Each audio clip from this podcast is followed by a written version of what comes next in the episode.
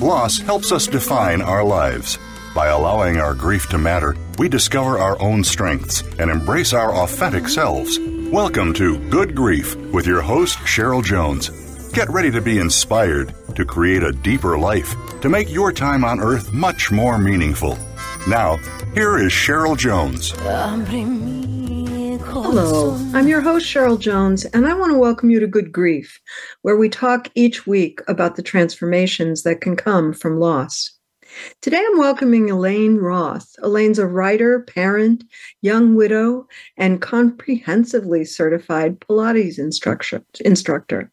Her written work has appeared on Refinery 29, Well and Good, Insider, HuffPost, and Scary Mommy, among others. At the tender age of 14, Elaine had the chance to model in YM magazine. She was paired with a 17 year old male model for a photo shoot about kissing. The article was titled Kissing A to Z, and she was the photo underneath O Orthodontics. In true 14 year old girl fashion, Elaine told all her friends about her modeling debut. Months later, the issue was published. The caption accompanying the photo was Brace yourself, metal mouth. Don't lose your kissing cool. Life has been throwing her curveballs ever since. She's grateful for the chance to share her writing with others and for the chance to make a little light out of the things that are often too dark. She and her children live in Morris County, New Jersey. Today, we'll be talking about the loss of her husband at a young age and how it led to her novel, The Midnight Garden. Welcome, Elaine. Hi, thank you so much for having me. It's my pleasure. We have a few things in common. One thing we have in common is losing a spouse uh, at an early age. I think I might have been a little older than you. I was 42, but um, pretty close. Yeah. Pretty close with children, similar. Mm-hmm. And also, we both uh, wrote novels out of that experience. Yeah. Um, so that's uh, a, a, space in common that um, we'll start with because nobody, the day after they have a loss like that, writes a novel that has anything to do with it. So I wonder if you could share, um, you know, some of some about your loss and and the evolution that led to trying to bring some humor to it. Your book has a lot of humor, and we can tell that's a that's a strong point of yours, right? Just from your bio. But tell us a little bit of your story. Uh, so, I mean, I can kind of thread through my loss and writing and how they came together. So, um, my husband Matt, we uh, got married in 2008. We had kids um, I left ta- I left being a tax lawyer to be a stay at home mom. And when my son was born, he was my second. I said to my husband, I need to do something else. I don't want to give up this time with the kids, but I'm bored. And I always wanted to be a writer my whole life. I said, Hey, I kind of want to take a crack at writing books. I won't name the book, but I actually read a book that's very popular that I thought was terribly written and I said, Oh, if this could sell a million copies, I could sell a million copies. From that point on, he had never read a word of my writing. And he said, Do it. You're going to be a bestseller. I got you. He was my cheerleader from that point on. I hadn't even written a word. Um, so I started writing books while the kids were napping. Um, and true, you know, author fashion got rejection after rejection after rejection, shelved a book, took writing classes, wrote another one, got more rejections. Then in 2016, Matt was diagnosed with brain cancer. So we fought through, uh, we did the traditional treatment first, and the cancer came back pretty quickly, which is expected, but we didn't expect.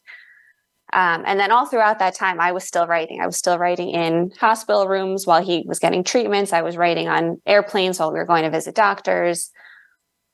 Uh, then he had a relapse, got sicker, and passed away in 2018. At that point, I wasn't writing novels anymore. That's a pretty short. Uh, it was uh, 20 months, yeah. It's short from my view because it was 10 years for me. 10 years, that's hard. I know yeah. I know that people die in a shorter time than that, but to me it seems very short. Yeah, it was less than two years. It was 20 months, the whole. Um, so that kind of the reason, the fact that it was a 20 month battle and the ups and downs that we went through, instead of writing novels, I wanted to commit the story, all that we went through, the experimental treatments, the traveling, the running around, and how we held on to hope. I put that into a blog that I wrote.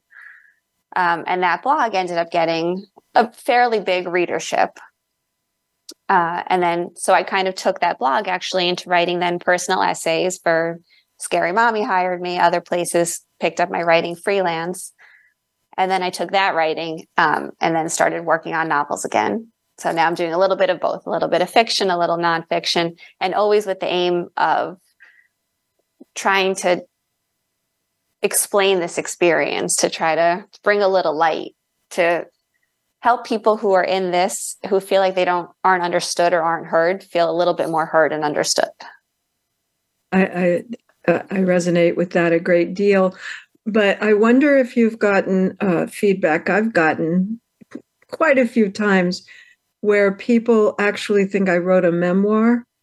Uh, and and the story of in my novel is not my story in very very appreciable ways. Uh, I just know the territory, right? So I wonder if that happens to you as well, because as I was reading your book, it felt very real. And I don't Thank think you. necessarily could write it without some experience, right? Right. And also, I wouldn't have nece- I wouldn't assume it was your story, and maybe that's because of of me, right? But right. What ways is it kind of your story, and in what ways is it fiction? You you know what I'm asking? Absolutely. I did not want it to be my story. Um, Hope, the main character, the young widow, is younger than me. She has no kids. Her and her husband, her late husband, uh, were high school sweethearts. I won't give away too much else. And then the way he died was a sudden tragic death versus an extended um, cancer, an extended illness. So I wanted, I didn't want to write my story because it felt, I didn't know that I'd be able to give it the arc that it needed and not just make it personal. Um, but what I did infuse into the story is my experience with grief, my experience living in a small town, and now being this person who has this big grief and trying to navigate a new role in the same place that I was living. So that I did bring to the story.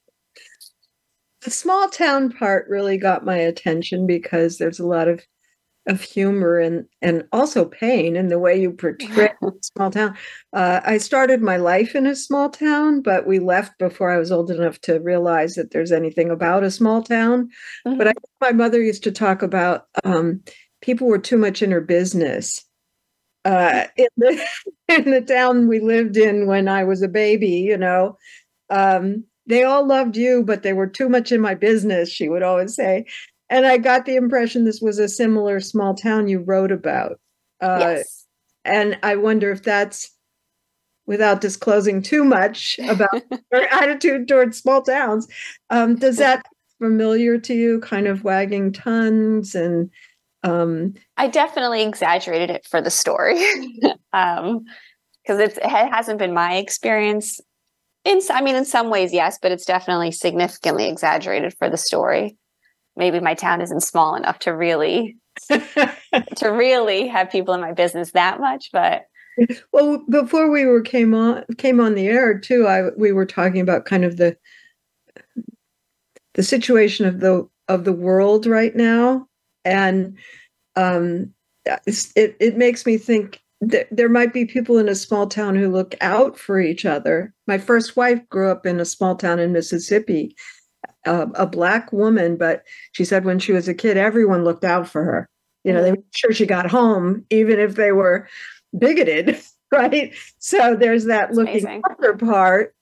And then there's also, you know, the kind of judgment part. And it, it seems like a dividing line, right?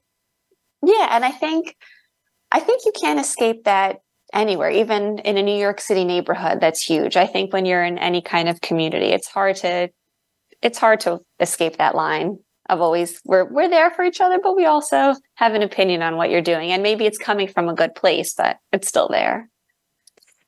of course, that comes up quite regularly when people are grieving. hmm That people uh, feel the right, whether they've experienced it themselves or not, usually not, Yep. to, to judge the way that uh, someone in their life is grieving. Have you experienced that for yourself? Oh, absolutely. I remember um, at my husband's Shiva, someone said to me, you know, it was days. I don't even, I barely have any memories of that day, but I remember someone, In days. I mean, was- yeah, yeah. okay. so someone that's said right to me- someone said to me, "Oh, I guess you're going to move now," and I was like, "What? Oh my goodness!" Like, and then, so I just kept getting comments. Like, I actually one of the comments that I put into the book where someone told Hope, "Oh, you're young, you'll date again." Someone said that to me just a couple months later, like, "Oh, you'll meet someone, you're young." And I was like, "That." Whether I was like, that's not doesn't make me feel better. Yeah, and how would that change the loss? As someone, right. Exactly. someone who's remarried, that doesn't erase that someone important to me died. Right. It's not like you can replace, like, oh, okay, now you just have a new one and you're fine. Like, oh, good. But, huh? exactly. yeah, that's uh people are not timely with their opinions either. That And it, and it's tough because they they do me i really believe people mean well when they say things they just don't know better m- more uninformed than than um harmful yeah. on their part, but it's it still can cut a bit deep. oh absolutely. Yes. Uh, So you said uh, it's been about five years then ish since your husband died. yes it'll be six on in february. So I think I just hit twenty eight years, and uh, made me like pan- like panic for a second um, well, oh, the reason I'm bringing that up is only to say I've been thinking a lot about grief over time. And of course, your grief at five years is not the same as my grief at five years, but there Right. is evolution. So, what would you say kind of about the evolution so far? Obviously, you got to the place you were already writing, that probably helped. Took me Mhm. Very long time to feel like I wanted to write. Um, but something has evolved already, hasn't it? In your Oh, life? absolutely. It's, you know, I mean, the example I can give is, you know, yesterday was Halloween and it was the first year that both kids were old enough. They didn't want me to trick or treat with them. So I dropped them off where they wanted to go and then went home by myself. And if it had been the first year of my grief, I think I would have been sobbing because, oh my goodness, I'm here by myself and I should be here with him and we should be both, you know, wondering how our kids got to this stage and i felt it that moment of oh i'm doing this by myself but it didn't it didn't feel raw in that same way that it would have in year one It wasn't as ripping. yeah Yeah. How exactly old, how old are your children? uh 12 and almost 14 So right, right on the cusp of both being uh, launching out into no, mom, don't come. yeah. I remember, I remember that time for sure. So yeah. that's a that's a also um that's a loss right? And losses bring up losses. So exactly. a little bit what you're talking about that there's the loss of them not wanting you to come i assume Mhm.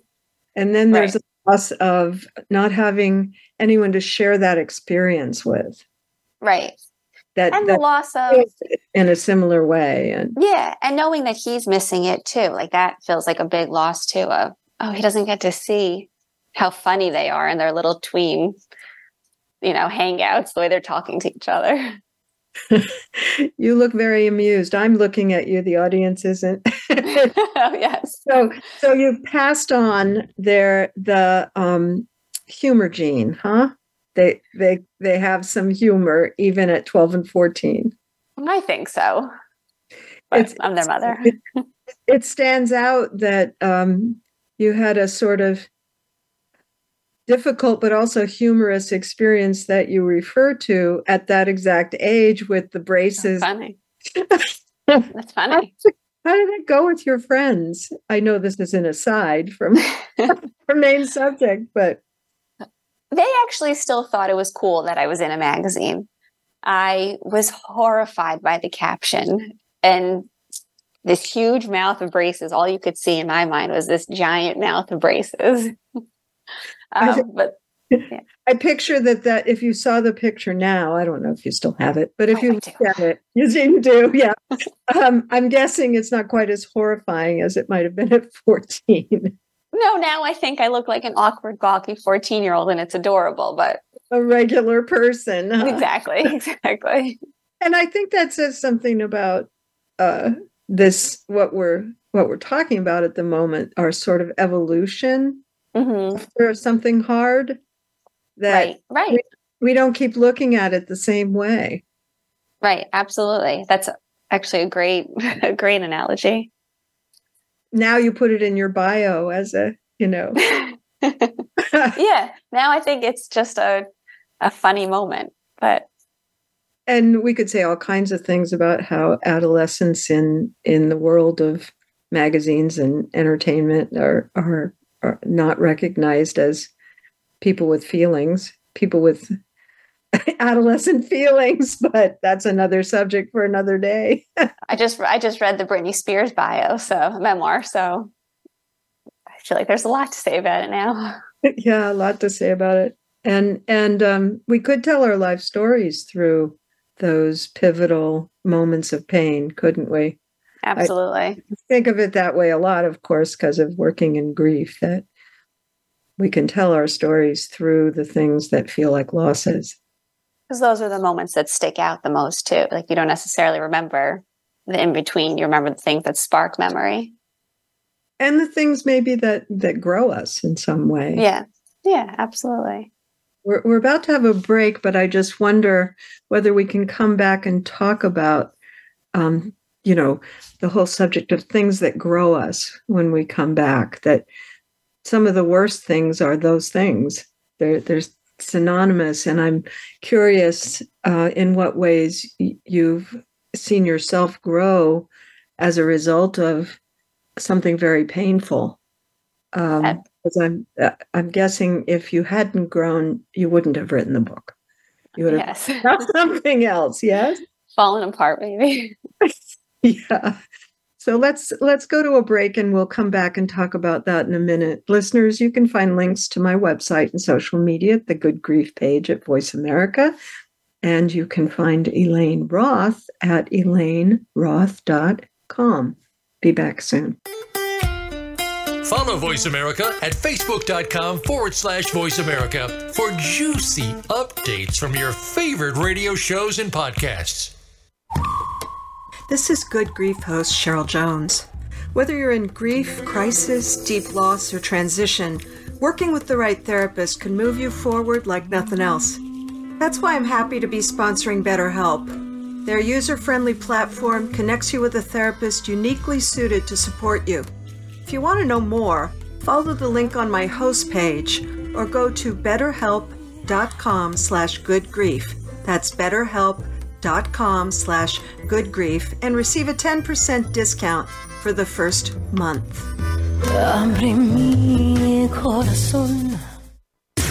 Voice America programs are now available on your favorite connected device, including Amazon, Alexa, and Google Home. Through streams with Apple Podcasts, TuneIn, and iHeartRadio, listening to your favorite show is as easy as saying the show name followed by the word podcast. Hey, Alexa play Finding Your Frequency podcast. If that doesn't work, try adding on TuneIn or on iHeartRadio or on Apple Podcasts.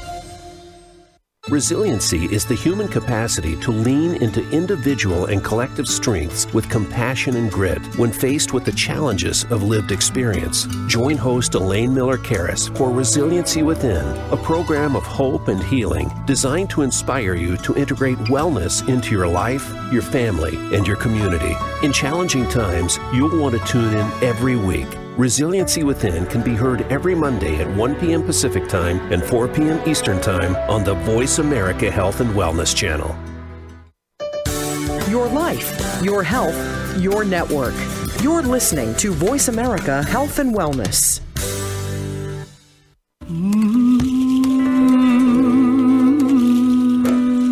You are listening to Good Grief with Cheryl Jones.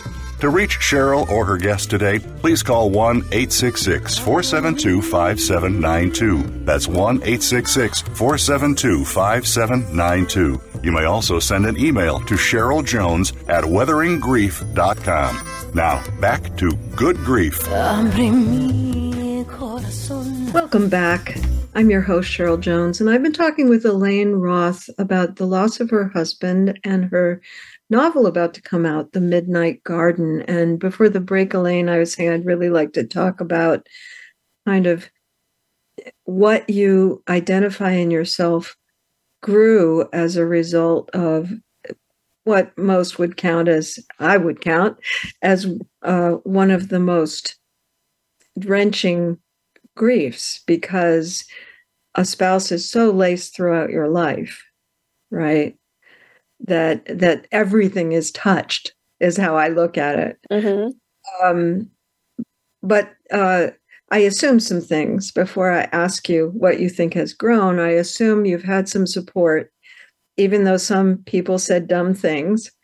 Uh, yes. I assume some people said better things, um, and and that you had community. I know that because you said you had Shiva and people came, right? Um, right. So you had some help along the way. Maybe you met other widows. Uh, quite possible. I did. I did. I did. so, what do you think helped you grow um, after losing your husband, and how do you think you grew? Does that uh, uh, do those two parts of the question fit together? Okay. They do. They do. Um, what I think. What do I think? I think what that what the thing that helped me grow i almost want to say you know support was great community was great but it was almost it just had to be doing it it just had to be every day kind of facing the hard thing facing the new challenge getting through it and then waking up the next day and saying oh i did this okay now i could do this thing or let me try this thing and even if it didn't go perfectly you know, okay, I'll try again tomorrow. And so I really think something kept you in the moment, willing to accept that you were grieving. Right. Not everybody does that right away. Uh, and you were able to notice your success is not just what was purely painful. Yeah, that you had been able to do certain things. So an increase in your sense of your own strength, maybe uh, an ability to just go ahead and do it? Yeah, I think some of it was, I mean, it was the kids because they needed to see, you know, they needed to get up and go to school, even if they needed to see nothing else. They needed breakfast before school. They needed somebody to pay the electric the electric bill so that they go on their iPads, you know, the important things in life. Um, the thing they would care about with you paying. Does my iPad work? exactly. Is there is there Wi-Fi in the house? um, so I really think some of it was I have to do this because they, you know, Wi-Fi aside, but they they need me. They have no one else. If I can't do this, they're lost. And to honor Matt, to honor myself, I wouldn't I couldn't let them be lost. So a lot of it was having doing it for them and then realizing I could do it. Um, the other part was writing. So I started this the blog about six weeks after Matt passed away, and kind of getting that it was a mix of here's what happened on March fifteenth, two thousand seventeen, and here's what's happening March fifteenth, two thousand eighteen. That putting those next to each other kind of really helped me work through what was going on in my head then and now and comparing and contrasting so that the days didn't feel so heavy so they weren't all stuck in my head all the time you had a way to process it since you yeah. were you were able to continue writing. I write, but I was not able to write at that point. I did other things. Yeah, so yeah. We're able to to keep doing it, right? And and use it as a feedback mechanism for yourself, and also maybe a creative process.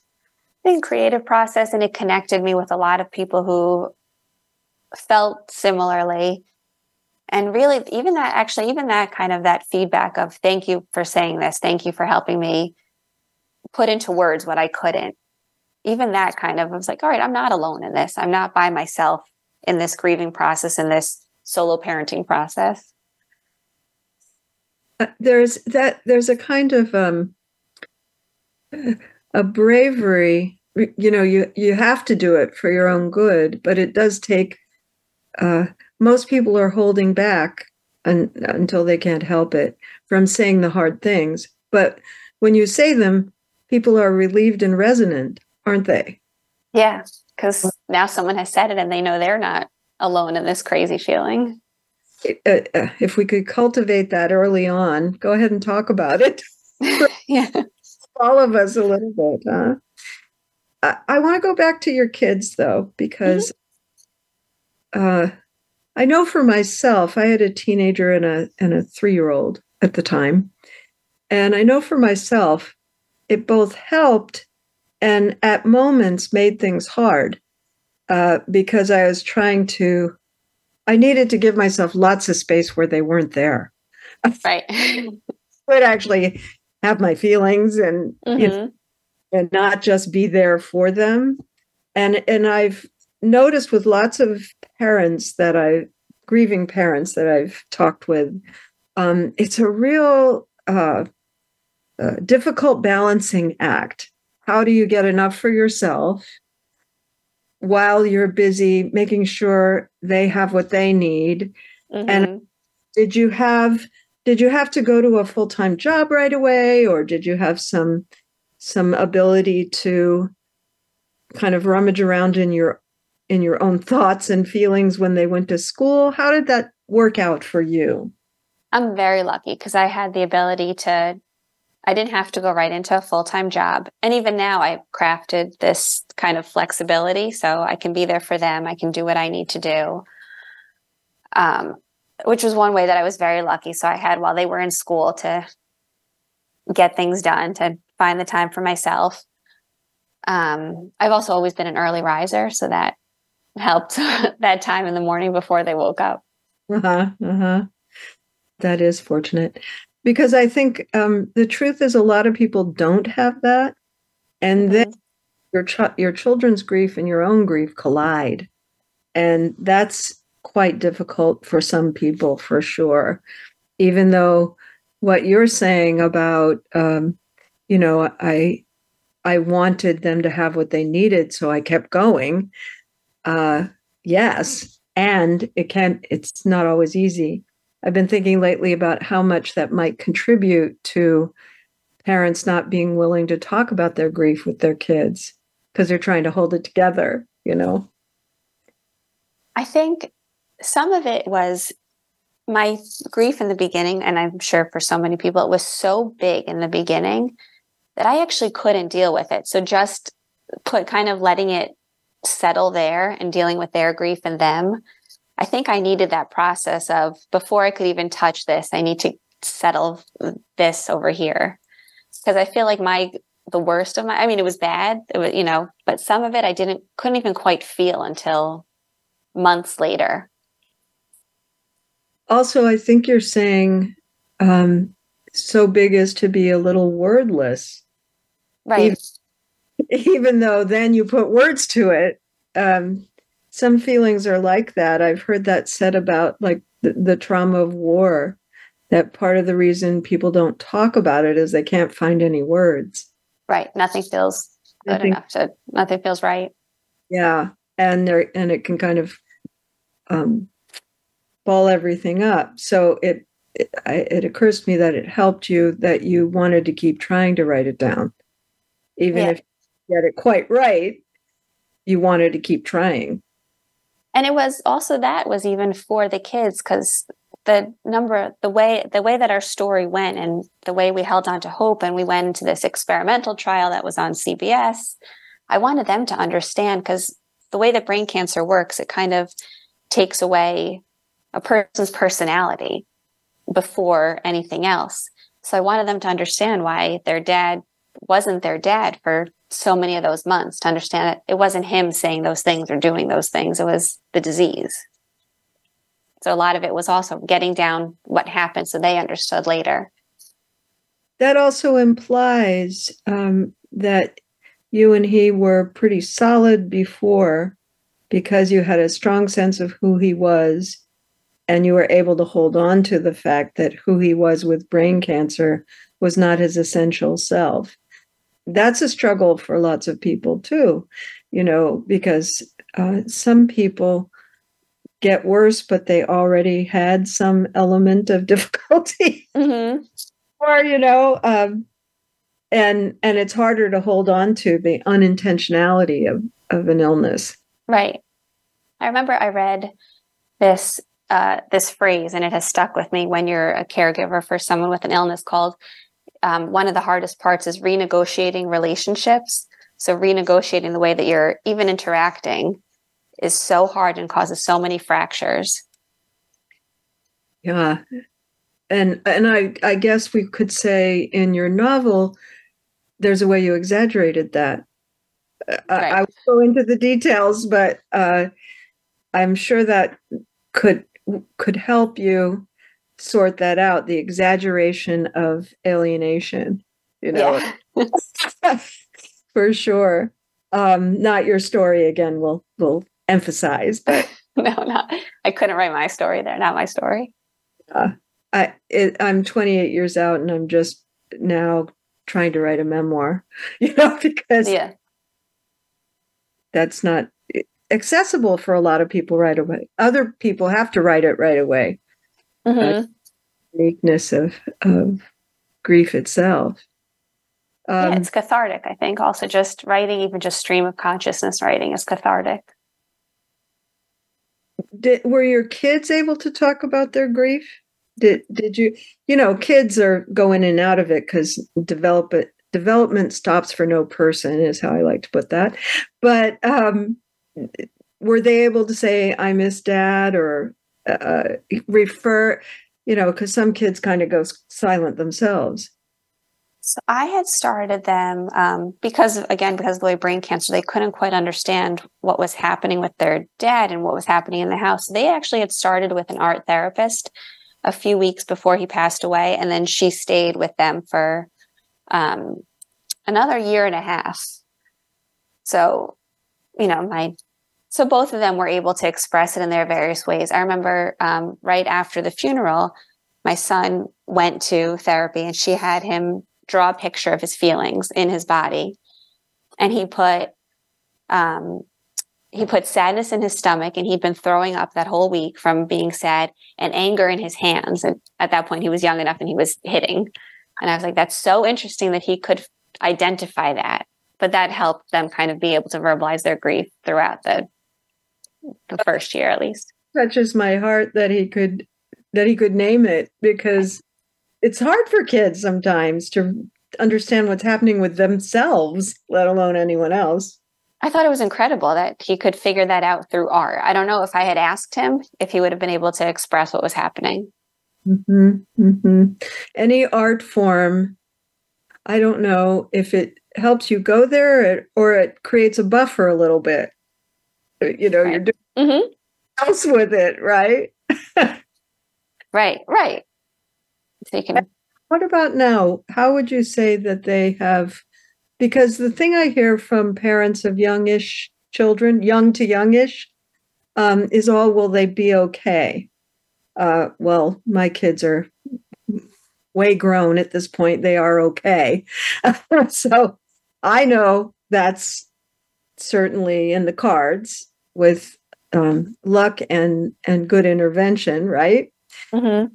What would you say about your kids at this point?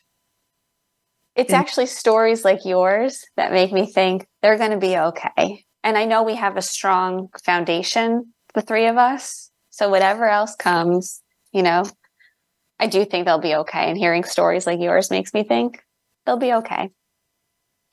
Yeah, I, I, I even want to go a little further, and I wonder if this applies to your children yet. Um, I consider my kids to be a little bit unusually empathic around the troubles that their friends go through. Uh, a thousand percent. The, the younger one, who's now 30, uh, I don't know if she quite makes the connection that people come to her because she's different, because she's been through that. Mm-hmm. I can see it, right? Yeah. I, looking at her, she's she doesn't come at it the same way. Uh, I absolutely agree. The 42 year old, she knows it. She knows, yeah, I, I'm familiar with the territory and I'm more likely to reach out and people are more likely to reach out to me, you know. So that's that's better than okay at, to me. What do you I love that you say that because I often say to my daughter that her superpower is empathy. That it is un- incredible to me that she can be in eighth grade and have that level of empathy and understanding of people. And I agree. And it's because she went through this terrible loss so early. Do you think empathy also has grown in you as a result? I do think so, just because I feel like, you know, you when you hear someone's story, you can just understand. Mm. You can understand the hurt, even if it's completely different. You can feel for them, and I don't know. So I do think so because I wouldn't have understood. I didn't understand grief before or, or any of it. It seems like the the um, the necessary element is saying yes to the feelings you yourself have, because then other people's hard hard feelings don't put you off. Right. Right. you're, well, you're not afraid of them, and that you know. So that's uh, you know we're circling around this. What changes in a person who has Mhm. love bad? I think we just stumbled over another one. Yes. Yeah, I think so. The feelings Yeah. are scary. They're just things we have. some are big, some are small, but and especially loss people are afraid they don't to have that in their own life so they don't even want to come close to it and oftentimes because not that like that as if it's contagious or some you know dragged kicking and screaming, I guess we could say. yeah Let's go take another break and then we'll come back for our last segment. Um, listeners, of course, go to the Good Grief Host page to find links to my Instagram, my Facebook, my LinkedIn, my email, etc. And to find Elaine Roth, you can go to her website, elaineroth.com. Back after the break. Voice America is on LinkedIn. Connect with us today. This is Good Grief host Cheryl Jones. Whether you're in grief, crisis, deep loss, or transition, working with the right therapist can move you forward like nothing else. That's why I'm happy to be sponsoring BetterHelp. Their user friendly platform connects you with a therapist uniquely suited to support you. If you want to know more, follow the link on my host page or go to betterhelp.com slash goodgrief. That's betterhelp.com slash goodgrief and receive a 10% discount for the first month. These days, everyone is looking for information on staying young, healthy, and fit. The Voice America Health and Wellness Network is here to help you on your quest to better health and a better you. We talk about everything from diet, fitness, and aging to substance abuse, personal growth, mental health, and much more. Learn from our experts who cover health and wellness from traditional and holistic perspectives. Tune in to the Voice America Health and Wellness Network. Healthy living starts here. Functional Medicine with Dr. Robbins looks at how natural healing and biological dentistry can safely and effectively treat most health problems. You'll hear about the innovations in both traditional and alternative medicine therapies with doctors and dentists, along with discussions with chiropractors, medical experts, homeopaths, naturopaths, and energetic healers. It's great to have all the best information in one place. And Functional Medicine with Dr. Robbins brings it all together. Listen Thursdays at noon Eastern, 9 a.m. Pacific on Voice America Health and Wellness. your life, your health, your network. You're listening to Voice America Health and Wellness.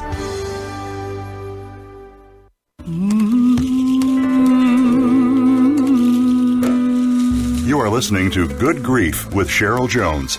To reach Cheryl or her guest today, please call 1 866 472 5792. That's 1 866 472 5792. You may also send an email to Cheryl Jones at weatheringgrief.com. Now, back to Good Grief. Welcome back. I've been talking with Elaine Roth about her novel, The Midnight Garden. And uh, Elaine, um, one thing that really struck me in the book is the, the name of your two main characters, uh, Hope and Will, because I feel as if what we've been talking about this whole hour takes those two things. You have to have the will to keep going, and you have to have the hope that you're going somewhere. so they seemed like two very important aspects. Um, but the the book is I don't think I'm giving too much away to say that it's really about how you find your way to open up to another relationship after the loss of of a first relationship or a previous relationship. And I'm fascinated with this because I've been remarried for a, a, long time 25 years um, known her for 26 and and um, i'm still working out how does it work together within me right? But it does. If i think too hard it, it's a little but it actually works within me quite well. And i wonder what your what your personal experience the book is all about that i feel as if you know the complications and the what's left over and what holds you back and what propels you all of those things. How is that for you uh, I just want to say first that I'm so glad you picked up on the hope and will part because I thought it was very clever when I thought of that. um, but I agree. The book is it is really about how in grief it could be so scary to then take a new step because that step you were just on got ripped away from you, and now you know you could just stay in this small little life, which is perfectly fine and a valid choice or you could try the next thing and you have to try it knowing you could lose it. You could go for this great, big, happy thing and you could get it and then it could be torn away again. And it's a terrifying choice to make and requires a lot of bravery, I think. And for you, is it worthwhile to, to make that choice? Yes. So I am. Um, I did start dating myself about a year and a half after. And now I'm in a great relationship with a widower, actually. So we very much speak the same grief language and understand each other's trajectories of how we got here. And it is an interesting thing. It is this funny thing to hold how much I love Matt and how much I love him. I'm not sure I'm allowed to, I don't know if you'd want his name on the radio, but yeah. you know, and it, right. But, and it is always kind of navigating this thing of, I was so happy with Matt, and that got ripped away from me. Just one day, all of a sudden, he came with a headache. We went to the ER, and things fell apart. And that risk is there every day for both of us. For and he understands that risk too, and we're both choosing to take the risk just because it's worth it to have that kind of big love in your life. You know, I think I've mentioned this on the on the show before, but it, it's just uh, I repeat myself. It's fine. um, for about a year into my my second relationship, my current wife and I, I would wake up in the night almost every night and look over at her and she looked as if she was dead, not sleeping. I saw a death mask on her. And um, because it's so real, right? You've experienced it. And yeah and of course, eventually that does happen, period, right? But the idea that you could be young again, and I've known people that's happened to, so it's very real in that way, you know. Um, it does take um, courage and and maybe some other things too to to go ahead and and do that. I wonder if you're if Matt I, I know Joanne helped me with that. Uh, she specifically told me, I want you to do this. So I didn't encounter guilt. Right. Right.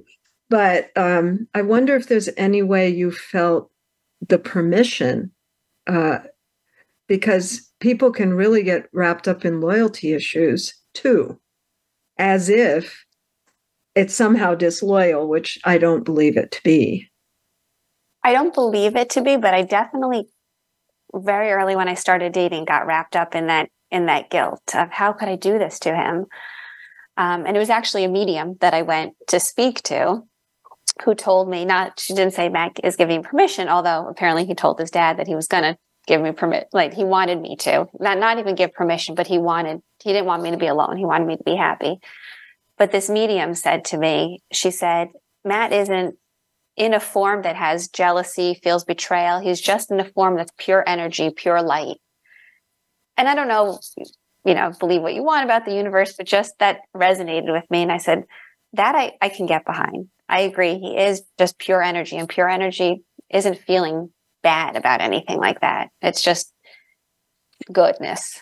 Let's hope if it exists, it's well intentioned, actually. That right. it's so what is that? I don't quote the Bible very much, but the the psalm about love is patient and not envious and all of that. I think that's probably the bottom line on it, huh? Yeah. But it does seem um, beautiful that you are with someone you can voice that with because you know you're both navigating that in some way yes absolutely and it's a and it's a, you know i think an amazing thing that there's no then jealousy. You know it's not he can talk about his late wife you know and i hope he does because he has small kids who need to know about her. And i hope he you know and i would love to know about her. And i think he feels the same way of matt can still be part of the life with me and our kids. And it's not something to be jealous of because it's you know of course he's coming along for our journey. And if you know of course she is i i feel that it, it's um you know there has to be a certain level of maturity to include the person who's died because it isn't divorce right that, right and so maybe it also favors a good next relationship if the person has the wherewithal to say, oh, no, they're apart. You don't have to get rid of them. Uh, right. One of the weirdest things anyone said to me when I was starting to date was that I was going to have to divorce my first wife. I said, well, then I won't be dating because that's not happening. But you do have to reconfigure it. I, it's much different than it was, but there's no divorce. There's no severance in my book, anyway. It's but, not divorce. I think, no, not definitely not divorce. I think it's you just have to hold these two things in your mind at the same time, which is maybe the widow superpower of because I feel like so often we're required to do that. To you know, to hold two different things and just both are true. I, I love that. Including holding more than one emotion at a time. Mm-hmm. Yeah, even so much, so often with the kids, I'm so excited for them and happy for them. And at the same moment, it's that those are the biggest moments of grief when I feel the most joy. So, and you have to hold both, you have to make space for both. How do you believe you do that at this point? At first, it's just a big cacophony. Eventually, it sort of takes a form, I feel, for most people. Do, do you have a sense of your form of that holding two things at once? I know it's a hard question. it's a, it's a, I mean, it's a great question. I don't know if it's a form as much as I can just kind of visualize in my mind that both things are happening and just kind of giving a lot of grace for this. This is possible. It seems it seems impossible, but here we are. One thing I find myself using a lot is naming. Uh, so one word for whatever it is, and if there's more than one thing, you can do that almost simultaneously. Right. Right. right. Oh, sad. Happy. You know, whatever it is, they can they can be very close together. Uh, right. word person, even though I didn't write right away. so that's something that helps me. I think when you're a word person, it, it it's always there. So you're about to launch this book. You haven't quite yet, right? A couple more days. Couple more days. right on the on the precipice. Mm-hmm. Um, a couple of things. One, this celebration that you wouldn't be celebrating without the loss. That's the two things at once, right there. Yeah. Mm-hmm. And the person who, right from the beginning, said, Yep, I'm on your team. What do you need? The first cheerleader. I hadn't even written one word, I hadn't even written chapter one yet. and so it's an honoring, but it's also a um, kind of exemplification of his absence at the same time. Absolutely. Uh, you already, in order to get where you are now, you've had to grapple with that and you're ready for that because you've mm-hmm. been to write the book. Right. Now you're going to, I've, I've interviewed tons of authors. And one thing that surprises a lot of authors who write out of their grief experience is that then they're going to hear a lot of stories about other people's grief. Because I think I think uh, the world is waiting for permission to tell the story right? Mm-hmm. I wonder if you're accepting that or uh, uh, not, you know, how you're looking at what you might get back in this process of promoting the book. And so interesting. Through the blog, I got a lot of that. And then even I did a little library panel right in town, and people came up to me to share their stories, whether about a young spouse, their son. And I feel really honored that that's the that that's the reaction. People read, you know, want to hear about the book and their reaction is to tell me their story. I feel like, I don't know, I think that it's a really special thing that to connect that way with someone. Some people are get caught off guard by it, but you have enough experience that that probably won't happen. Yeah, I'm a little bit used to it. I think. Um, also, it'll be emotional. I, I would assume some of the time because so. Uh, you know, when I talk with a young widow, what am I doing? Part of what I'm doing is remembering being a young widow. No doubt about it. I'm happy to do that. I'm fine to do it. And it's lots of different things at once, isn't it? It's giving that little bit of light out of something dark. I love that way of putting it. Yeah. Are you, uh, can you send the listeners, this is both a time stamped and a permanent interview here. Some people will be listening way after the fact. Oh, I get great. But um, because it turns into a podcast pretty quickly. But for those people that are listening right now, do you have any things coming up you'd like them to know about? Um, I mean, right in my small town in New Jersey, I have a book launch, but that's it's probably small. Um, and otherwise, nothing quite yet. I have a few things in the works, but nothing that's so ready they, to announce. They should go to your website to keep up with how you um, how the book uh, grows in My its website or Instagram. I post any any articles I'm, are on there too. Just by your name, Elaine Roth. The at the Elaine Roth. The Elaine Roth. Yes. uh, we only have you know just a minute or two left. Um, but I did see, given uh, you're saying Instagram, I did see a picture of you with your kids and your book on Instagram. Yep. Are they excited for you? And do they get to read it or they don't? You know, how are they? They, they both have signed copies in their rooms. They are beyond excited. When I got the delivery of ARCs, it's actually one of my favorite memories. They grabbed a book and started screaming and running around the house they're they want to plan. My son wants to plan. I don't know where he thinks it's happening. A party with a DJ and strobe lights. So they're excited. sounds great. Yeah, yeah.